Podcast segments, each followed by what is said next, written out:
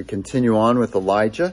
Uh, last week we saw that uh, Elijah had uh, gone to Ahab after uh, hiding for him for uh, three and a half years, and uh, Ahab had challenged the religion of Ahab, the king in, in northern Israel, which was the religion of the Baals and, and the Asherah, and he had challenged the, the prophets of Baal, um, and God had shown himself to be God and the, uh, the Baals to be a figment of man's imagination. Uh, but after this, uh, we see what, what happens.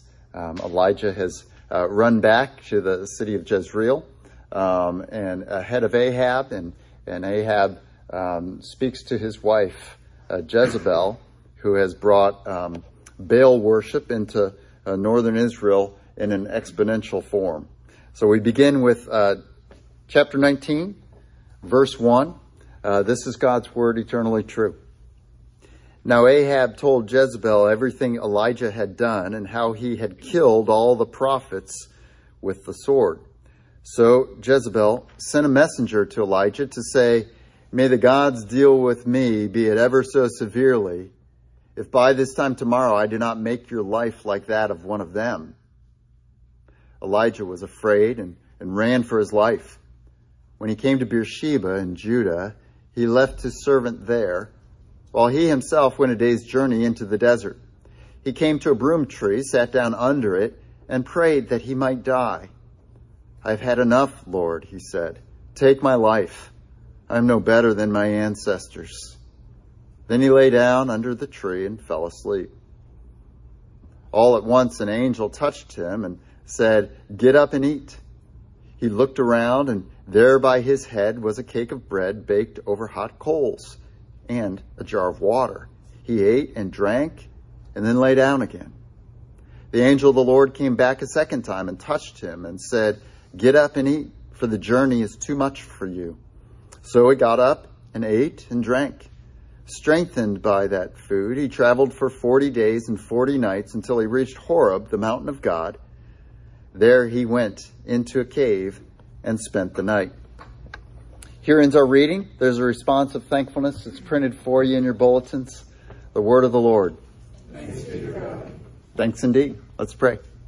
And you know, if you know me, I, I, I like running and and, uh, and endurance kind of stuff. And, and, we were talking in the um, in the car on the way back uh, to the elders and I on our way back from our presbytery meeting yesterday about, you know, I've, I've approached uh, ministry um, from, it's been 23 years I've been in pastoral ministry, and then um, six years, nine years prior to that was in ministry.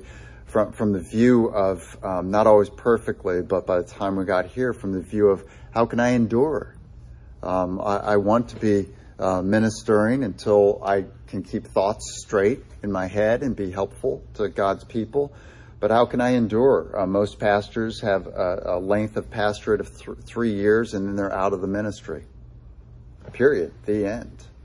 Uh, and, and, so, uh, how can I be strengthened so that that's not true of me? And, and this is a passage for, for all of us about endurance.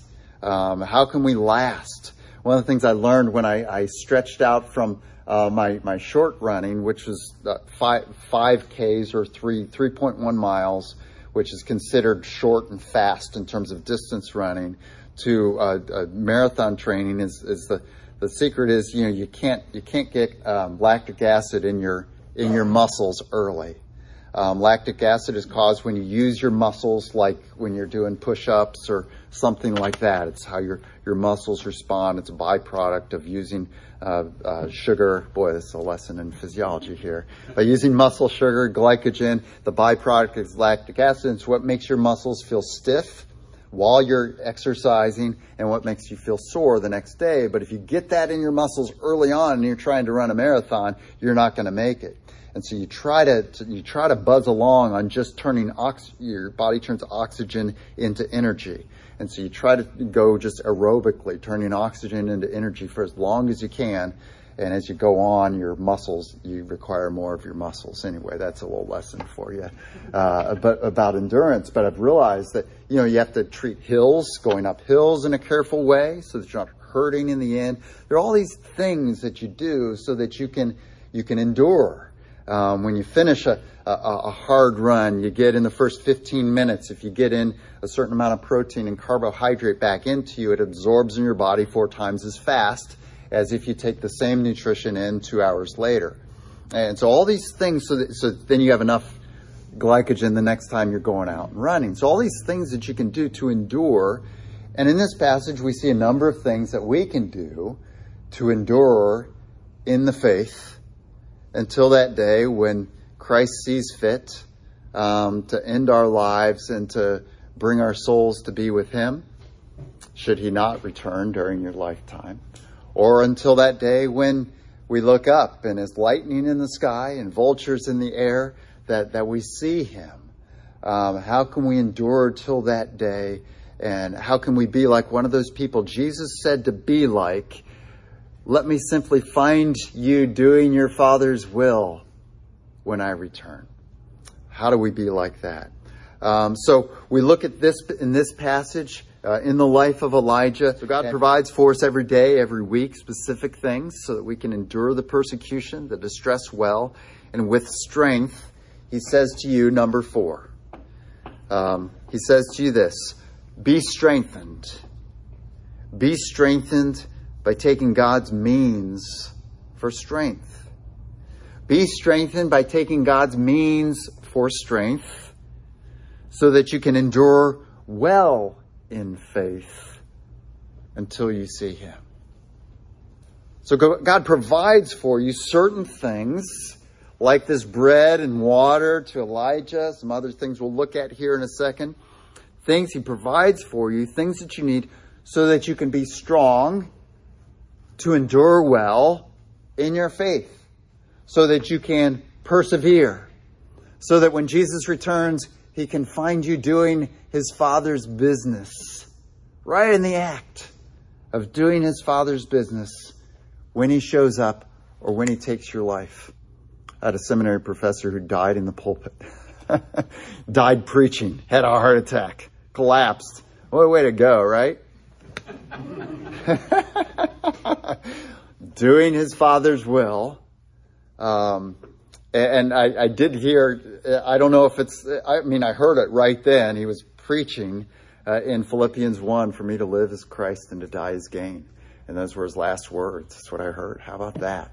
Jack Arnold in uh, Orlando, Florida. Um, he was a guy who experienced a, a large bit of depression too um, in his life. I played for John Wooden. Just a little, little trivia there uh, for you. Um, but God strengthens us. He makes us strong, but it's not magic. Um, he says there's something for us to do so we can be strong, um, like um, refueling at the end of the long run uh, getting in some chocolate milk and some some uh, uh, crackers of some kind, some carbohydrates, that kind of thing. So you're strong when the next run comes around. Um, so number or number A, number A, we'll go with it. You need that's your blank. You need God's provision for endurance and faith during your time on earth. You need this. God provides for you, and you're not to say, "No, I'm okay." Don't say that to God. He's going to provide you with stuff for your life to endure in faith to the end, this to the end of this day, through the week, through this month, through the end of whatever period you're looking at, and to that day until you see him face to face. He's giving you provisions, and don't say to him, Oh, I'm good. Say thank you. I had to learn that about gifts. When someone gives you something and they're excited about the gift and you already have it, you say, Oh, thank you take the gift. And as soon as you take that gift, your old one that you already had broke. And you're glad you took the gift. Okay? And God knows those things with you. So take his gifts of provision for you. So you need God's provision for endurance and faith during your time on earth because you live in exile. Okay? You're like the people reading First Kings. You live in exile and you need certain things to endure while everyone around you all day long is not faithful to Yahweh. If you were in the promised land under David, under Solomon, at least in the first part of his kingship, you know, you just had your entire support system around you. It'd be like today if we lived our whole lives just together. Nobody ever came in amongst us except somebody else who was a faithful follower of Jesus. We just kind of have our whole support system around us and temptations would be very few around us and we'd have all, all that we needed. And so God gives us things because we live our lives in exile from our true country in heaven. Uh, and so Philippians 3.20, we're told our, our, our, our citizenship is in heaven. Um, Hebrews 11, 13 through 16. How did all these heroes of faith survive? And 13 through 16 in chapter 11 says, here's how they survived. They knew this land wasn't their country. They had a better country, and that's how they endured in faith. They weren't looking for soil here, even though they were promised soil, promised land. Abraham knew the promises were greater than just this dirt. They had a heavenly country they looked forward to. They had a heavenly Jerusalem that was their true home, not just the Jerusalem on earth. 1 Peter 1 2 calls us exiles on the earth. God provides for us provision. If you look in 3 and 4, we looked already at that. Elijah's in exile. He's not home in northern Israel. Um, he's, he's down south. Beersheba is one of the, the furthest south towns of Judah. And then he goes beyond that. You look in verses 7 and 8. Look there. Um, the, the angel says in the second half of that verse to get up and eat. The journey is too much for you. So there's a long journey in front of him uh, verse 8. So Elijah got up and he ate and drank, strengthened by that food. He traveled for 40 days and 40 nights. Think about that. He's walking 40 days and 40 nights. That's a long ways away. Um, 40 days and 40 nights uh, until he reached Horeb. That's another name for Mount Sinai. Uh, you see that interchangeably used throughout the Old Testament. And so he reaches Mount Sinai, the mountain of God, and there he went in a cave and spent the night. Uh, so Elijah's in exile. Uh, the people reading this book were in exile. We live in exile. And God gives us certain things um, for our endurance. I can tell you as a pastor for 23 years now, um, when people fall away from the faith, when people who are faithful are no longer faithful, it's because they haven't taken these things we're going to talk about that are things that give you endurance and strength. And they're not hard things to do.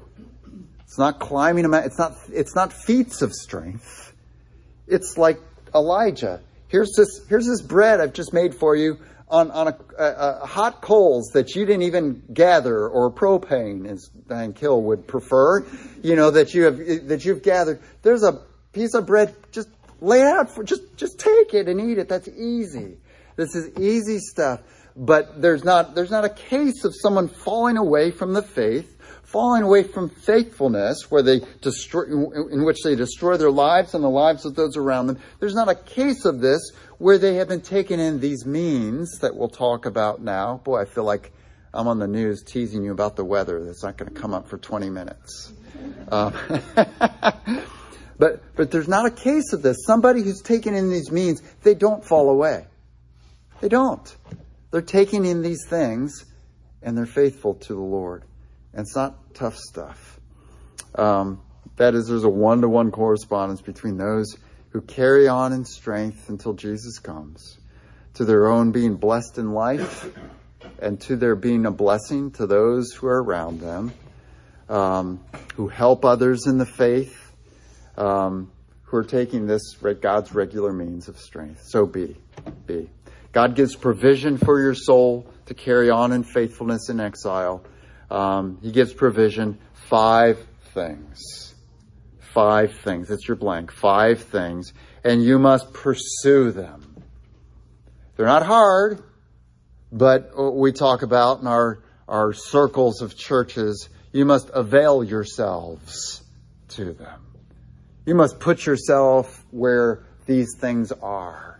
You must just receive these things that God's laying out for you, like like uh, God lays out and the angel lays out for Elijah. Um, pursue these things. Um, so, first thing, uh, first thing to to take, God's provision for you for faithfulness is His Word, the Bible. That's your blank, the Bible. His Word, the Bible. Um, Elijah had alerted in chapter 18, verse 18, the reason all the trouble, the reason of the, for the unfaithfulness of Ahab and why there wasn't rain and all this trouble had come on was that Ahab had not availed himself to the Word of God the Bible. You followed the ways, he says in 1818, you followed the ways of the Baals. Now, the law of God, the Genesis through, through Deuteronomy, that was the ways of the Lord.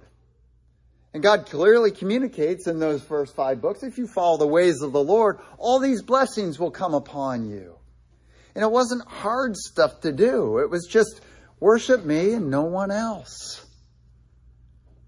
Look to me and no one else. Um, but Ahab hadn't done that. He hadn't taken in and he had shunned reminders of the Bible, reminders of God's word to him. He had taken to him and fed at his table, Jezebel had. Officially sponsored, state sponsored prophets of, uh, of, of, Baal and of um, Asherah. He was listening to other stuff. And you as a Christian can get into trouble listening to non Bible stuff that directs your life and who you are and, and what you value and what your character is. Uh, and so you just want to be careful and you want to have a, a red flag come up in your head when you say, This kind of sounds like life advice. You, you should have red flags go dwing like this up in your head and say, How does this match with Scripture, the Word of God? And, and, and if it matches, great. If it's kind of off, note that and go with what Scripture says in the way Scripture says it. Um, Ahab gets in trouble, and the whole nation, all those who are around him, get in trouble because they're not. He's not taking in this dose from God's word day after day. He's not hearing. He's not supporting the hundred prophets and Elijah and Obadiah at the table to hear from them. He's not taking a copy of the scriptures, which the king was to have, uh, Deuteronomy 17. The king was to have his own copy of the scriptures so that he might read them day after day. Ahab was not doing this, and this is what gets, this is the first thing that gets him in trouble. So far back that we had to go a chapter to find it. 1818. It's the setup for every, it's the setup for everything. Um, so, you know, Psalm 19, 7 through 11 uh, David recounts all the benefits of God's word, what it does, and how it operates in our soul, and how it creates us in us blessing and creates makes us to be a blessing to other people. Psalm 19, 7 through 11. Um, uh, Acts uh, 2, 42. Um, this is, you can look at it on the front of your bulletin. Um, the first verse listed there under your call, call for worship. Now, context for Acts 2.42 um, the church is being persecuted. Right from the get go, Peter preaches at Pentecost, and immediately they're, they're suffering persecution.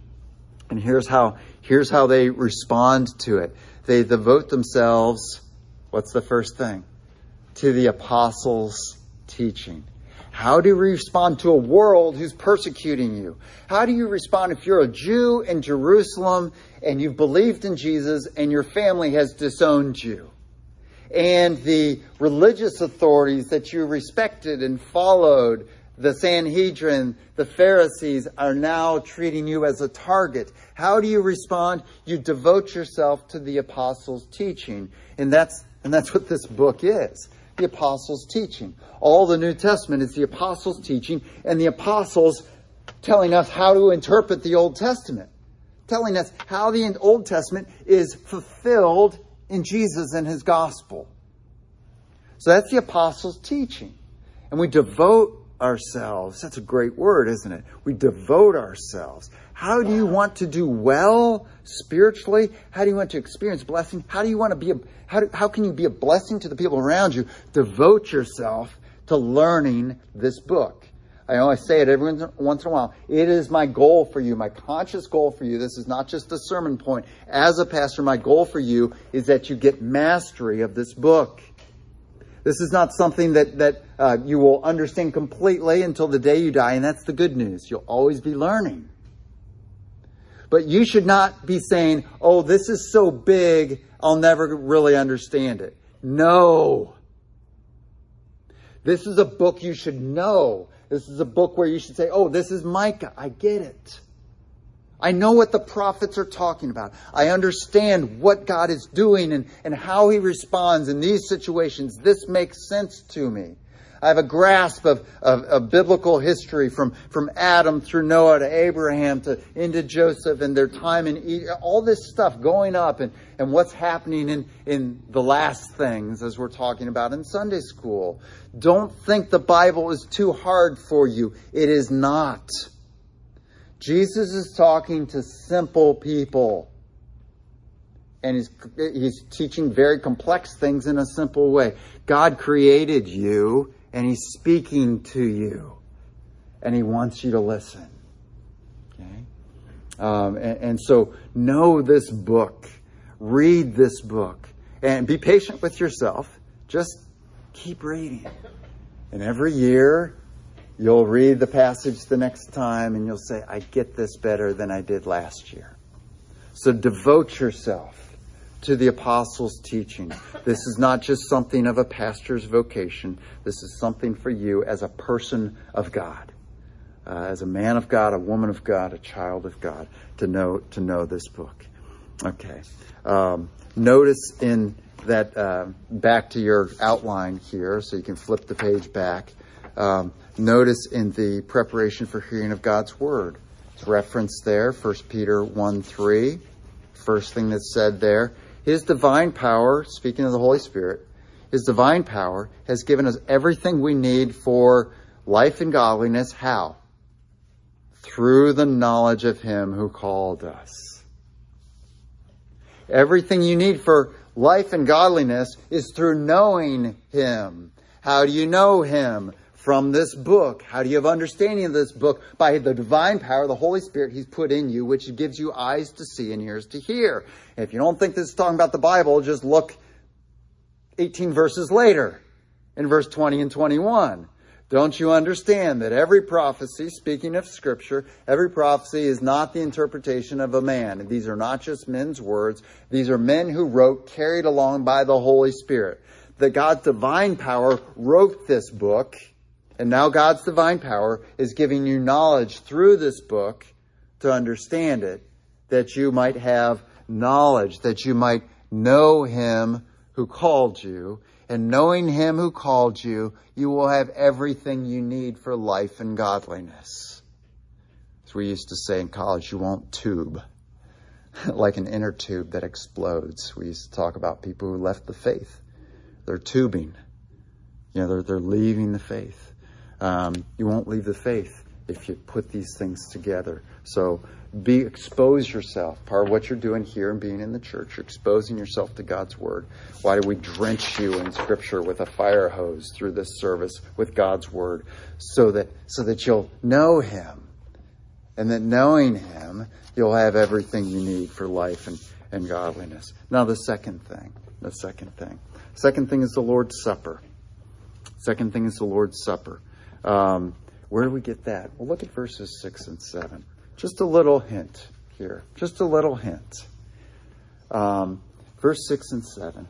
Um, Elijah looked around, and there by his head was a cake of bread baked over hot coals and a jar of water. He ate and drank and then lay down again. Did he prepare that for himself? No. Um, who prepared it for him? God did. Um, sounds like the Lord's Supper, doesn't it? The little way that we see a foreshadowing of the Lord's Supper.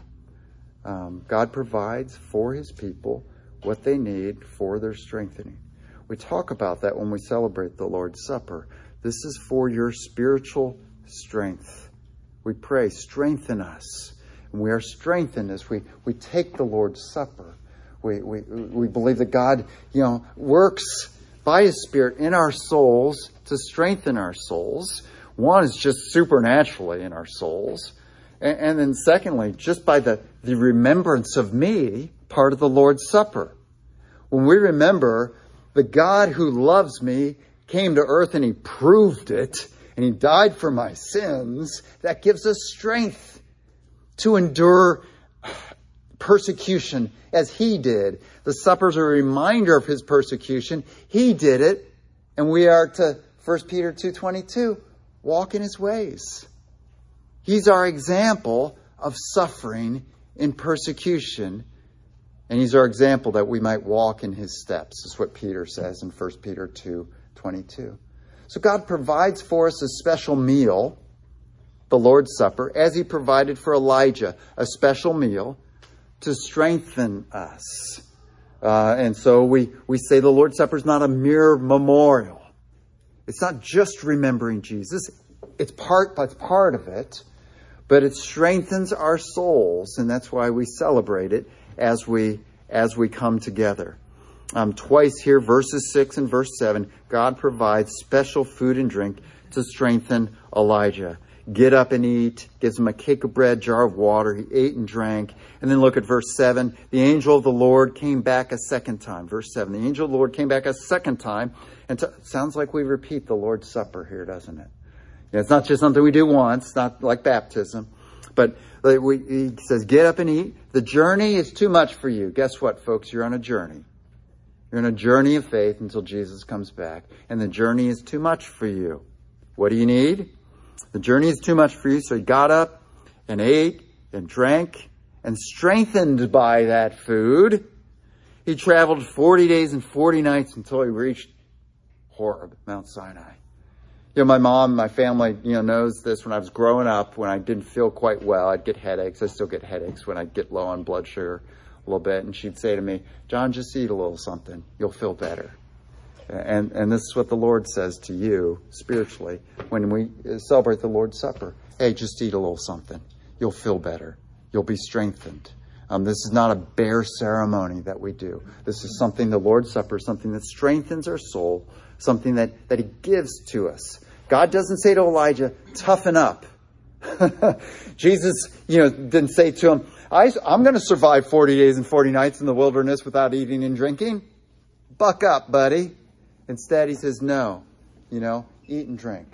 The journey's too much for you. Give, take. Don't say, I'm okay. I'm good.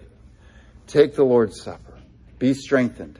Yeah, it's a, a, little bit of a controversy in the church once in a while. It's like, should you take the Lord's Supper if you had a fight with your wife or your husband on the way to church? And, and the answer is yes. You especially need the Lord's Supper. if you're a believer, take the Lord's Supper to be strengthened in your faith.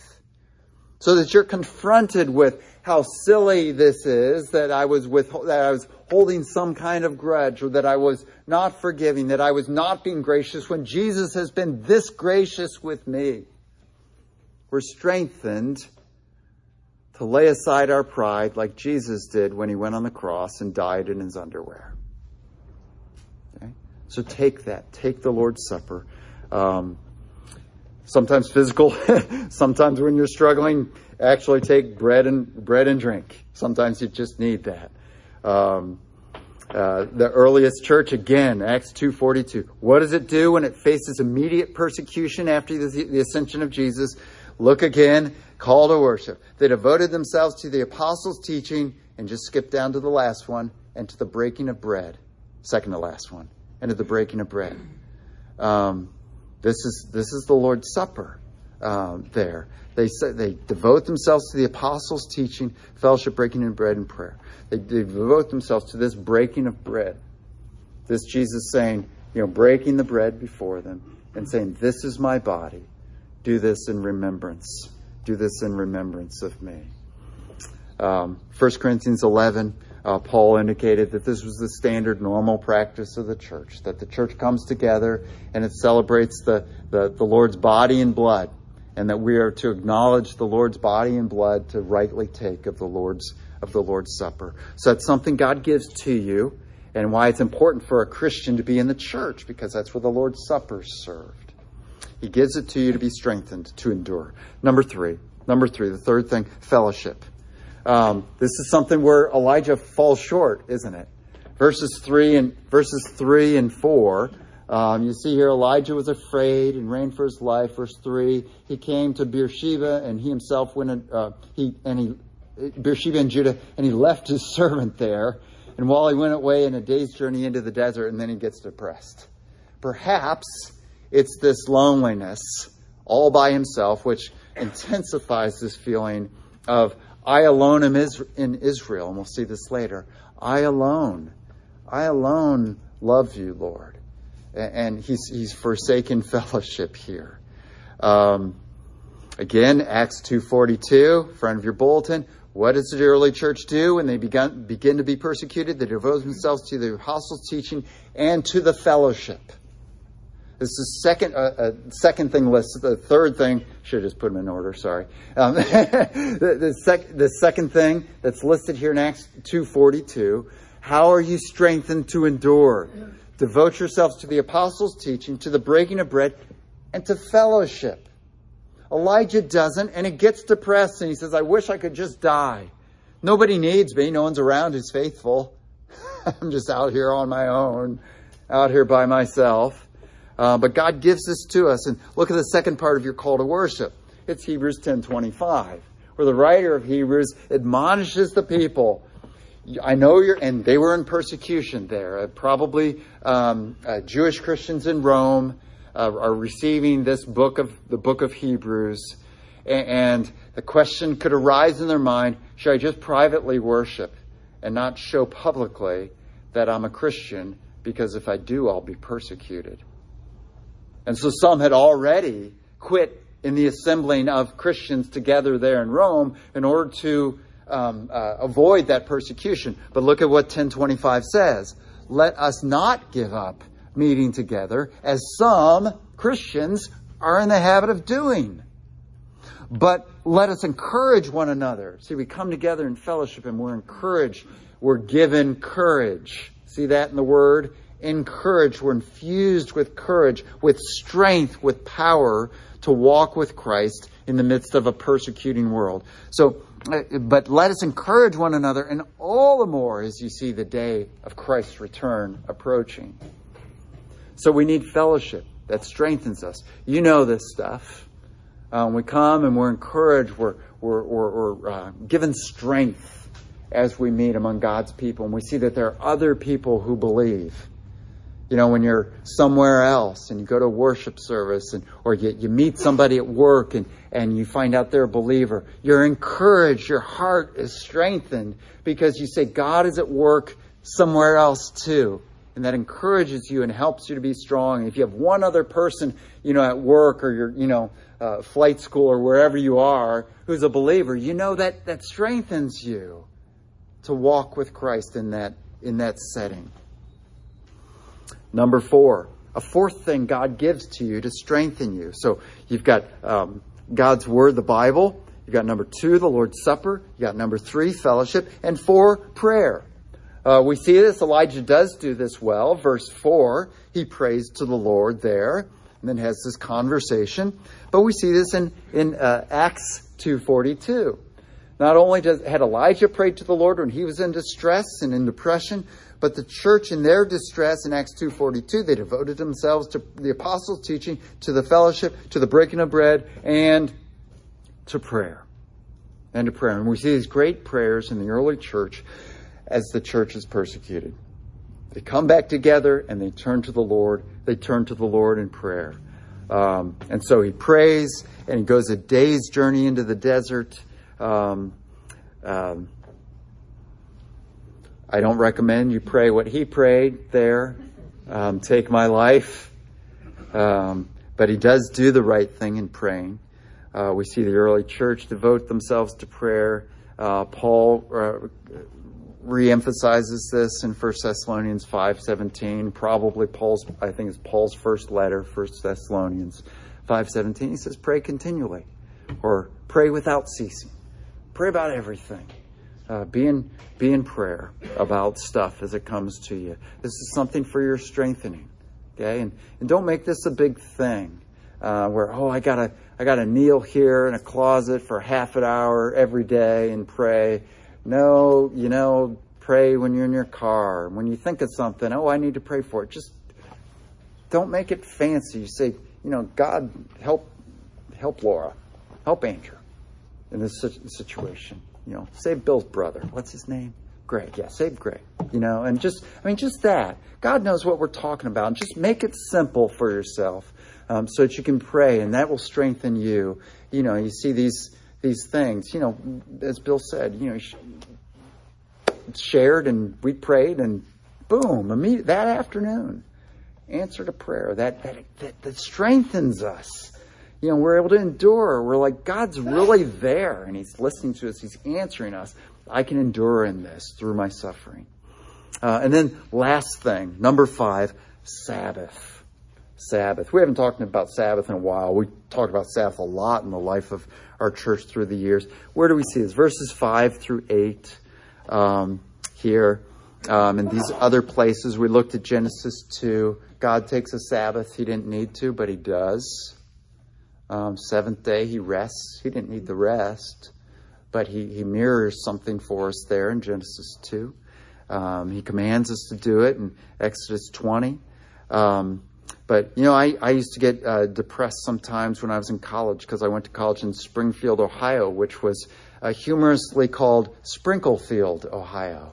It was dr- gray and dreary, and we had rain lots. It wasn't as bad as Seattle. It wasn't as bad as Rochester, New York, the two rainiest cities in the nation. Uh, but but it was pretty dreary. And, and, and, sometimes I would come back to my room. I remember in uh, first floor North Hall, and um, I would just come back from class, and I'd just feel like, oh man, and I'd feel tempted, and I'd feel uh, just just uh, um, beaten down by the world, and, and I would just take a uh, I'd take like a 15 minute nap, and I'd get up and I'd feel better. you know, sometimes a little bit of rest, and and you know that's good. I mean, physically get your rest. You you will fall to temptation when you're more tired. That's just the case of things. Your defenses are down. You're tired. You do stupid stuff. You make stupid decisions. You, you do stupid things. So get your physical rest. And Sabbath today for us is still part of that.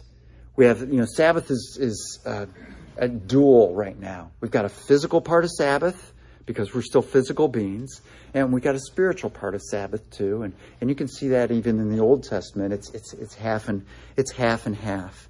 Um, rest is good. Uh, you saw in our declaration of the gospel this morning, Jesus says, Come to me, all who are weary and burdened. Ever feel that way? Weary and burdened.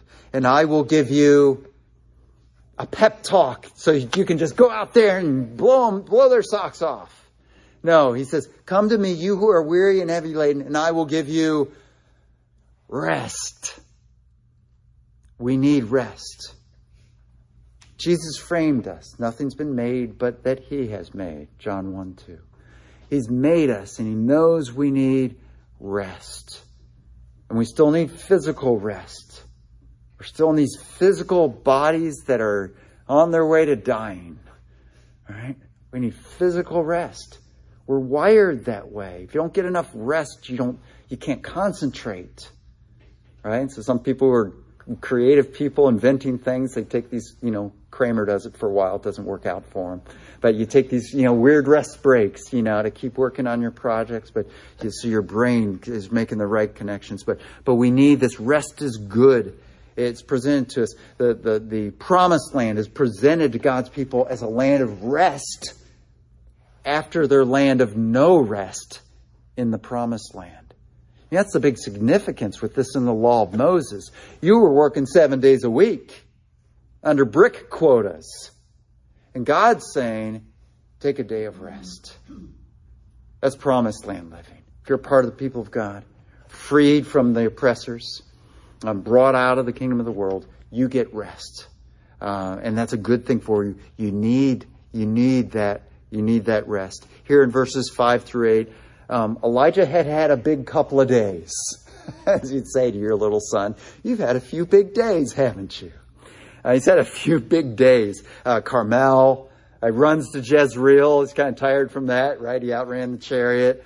Um, he uh, uh, he gets this message from Jezebel, you know, and, and so all his all his adrenaline's flowing, his heart rate's pumping, and he gets gets out of town from Jezreel um, and, and runs away. And so he's doing all this traveling, days journey into the desert. What does he need? Rest. Verse 5. Then he lay down under the tree and fell asleep. He lay down under the tree and fell asleep. All at once, an angel touched him and said, Get up and eat. Looked around. There by his head was a cake of bread. He ate and drank.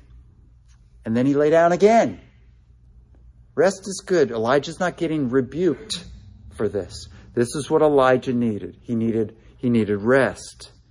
Um, by this rest and food, he got up. He was strengthened. He traveled 40 days and 40 nights until he reached Horeb the mountain of God.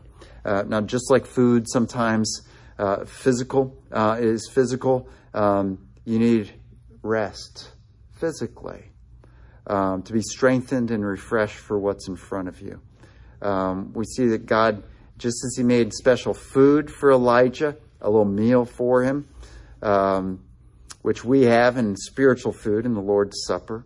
Uh, so here sometimes we just need real physical rest. Um, God gives us a combination of this in, in His commandment about resting one day in seven. Uh, the fourth commandment, the Sabbath. Um, just note in the, the New Testament, uh, God doesn't pull out any of the Ten Commandments. He doesn't pull out. He doesn't pull out the commandment against murder. He doesn't pull out the commandment against honoring your father and mother. He doesn't command, uh, give out the, uh, do away with the, the commandment about uh, coveting or, or stealing. He puts those all back in because his law reflects his character. And he doesn't say, follow me and my character in every way except resting. I rest on the seventh day, but you don't need it. Because you're big and strong. You're big boys. You've got those eternal frame. No. He's got the eternal frame and he rests. He rests as an example to us. And he gives us rest because we need it. We need rest to endure to endure well. Um, it's God's gift to you. One day in seven, uh, I work all day on seven. I'm, uh, you know, on this on this day. Um, this is my work day, like Jesus talked about the priests when Jesus was talking about the Sabbath. So I take my full day of rest usually on Monday. That's why if you if you message me or email me on Monday, you probably get a message like at 6:30 on Tuesday morning um, there. Sometimes I take it on Tuesday, depending on what I, I need to do. But but this is God has said to me, you need rest, John. You need rest from your labor, and that's a physical that's a physical rest, and that's a, a spiritual rest, away from the, the normal stuff of the week. Uh, and so God gives that to you in the Lord's day, uh, a day of a day of rest, where you can walk away from your work. There are you know qualifications for that. You know, if your your kid's sick or you're sick, you know, go get your medicine if you're a doctor, you know, go heal people on the on the Sabbath day. If you know they're going to die before the next day, you know, go and, and have those office hours or be on call or whatever you need to. There's certain emergencies, and that's in the law of Moses. If your ox is in a ditch, here's how it's in the law of Moses. If your ox is in the ditch on the Sabbath day, get it out. Okay? But don't work with your ox on the Sabbath day if he's not in an emergency situation where you need to rescue him. Um, so this one day, this uh, one day in seven dedicated to the Lord, uh, not just the morning, but the day, is to your spiritual strengthening, um, your spiritual fortification, so that you can endure well spiritually the week. Realize this, protect this day, guard this day, so that you can be doing well the rest of the week. So Genesis 2, 1 through 3, God works six days and he rests on the seventh day. We're made in God's image, huh? So we should rest six days and rest on the seventh day. Um, he uh, puts in the Ten Commandments and he reemphasizes that. I rested on the seventh day, and so should you. So you reflect me, so you're an image of me on the earth. Um, but there's a temptation that Satan would have for us so as not to fare well in the faith and to put our own personal well being, to treat the Sabbath like a burden.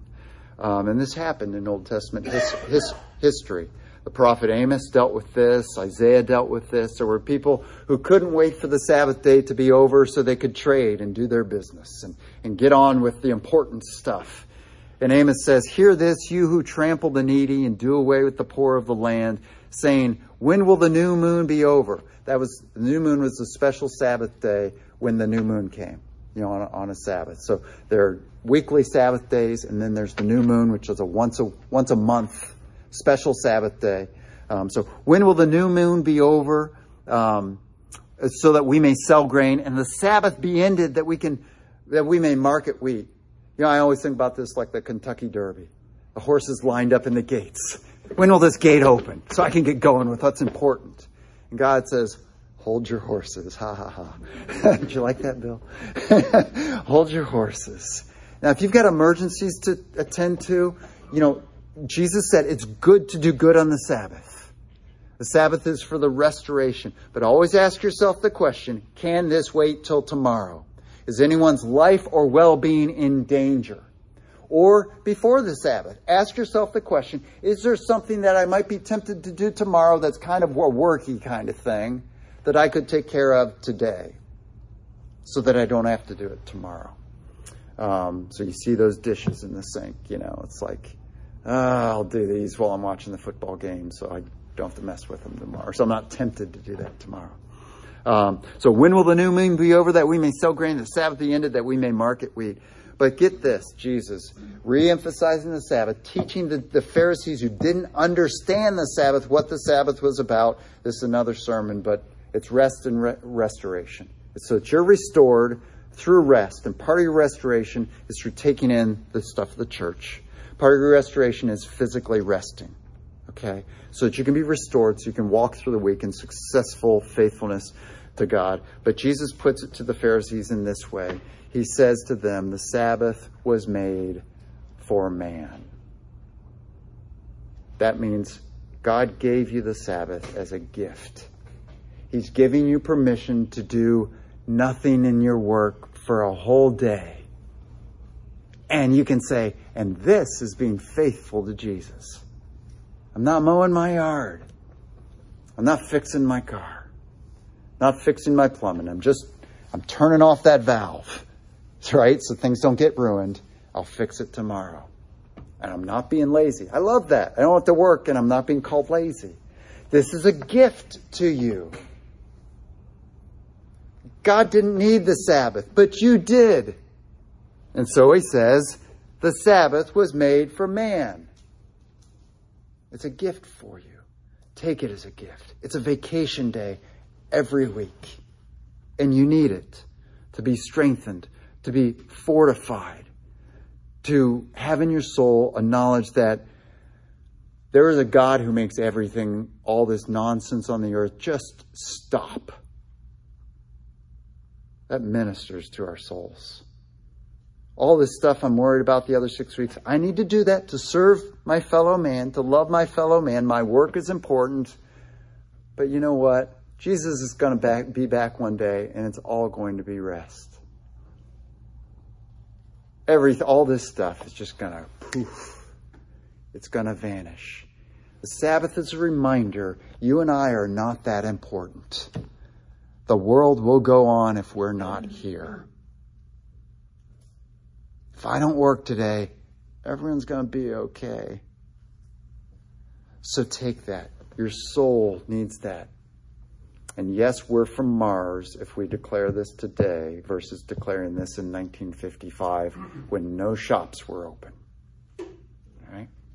But God is weird. Right? How does man do? When he doesn't look at this book. He winds up in weird places. But God keeps us straight with this book. he says, here's what's weird not resting one day in seven, because I did, and you're created in my image. So take that as a thing for your spiritual strength. Um, don't be on the treadmill all the time. God says, take a day of rest, and here's what I'm going to do for you. Here's what I'm doing. Not not for me because I'm standing on my feet half the day and doing other stuff. But he takes care of the physical part, uh, physical part on another day. But but uh, here's what I'm going to do for you. I'm going to give you a day physically of rest. I'm going to give you a day mentally and psychologically of rest. Rest away from your work, and I'm going to restore your soul by taking in in the church all these things the Bible, you know, the apostles' teaching, fellowship, breaking of bread, and prayer. On the Sabbath, God accomplishes all these four things in this fifth thing. On the Sabbath, He gives you these automatic things if you just exercise keeping the Sabbath. coming to worship Him, letting everything else stop, and this, our gathering together, become alive. Um, so your your summary here, um, or your last statement there. Sorry. Um, remember that the Sabbath, resting one day per week for restoration, rejuvenation, and refreshment, is a gift of God to you. It's a gift of God to you. So take it. Take the gift. Don't say I'm good. Take the gift. Summary. I'll have hardship in life. I'll have hardship in life because you're you will have hardship in life because you're a faithful Christian. Elijah shows us this. He's the most faithful one and he has hardship. Um, you may have depression. You may have distress because of this. B. God provides for you uh, in the church five things. He provides for you five things. They're not hard things, and you take care of most of them at least if you just show up. If you just do the one, if you just do the fifth, the Sabbath, the other things fall in place. But five things the Bible, that's your number one. Second is the Lord's Supper. The Bible, the Lord's Supper. Third is prayer. Fourth is fellowship. Bible, Lord's Supper, prayer, fellowship. Fifth, Sabbath. And see, as you keep these five things as regular components of your life, you'll be strong and endure in faith. You'll be strong. As you keep these just as regular components of your life, you'll be strong and endure in faith well. You'll be strong and endure in faith well. Let's pray.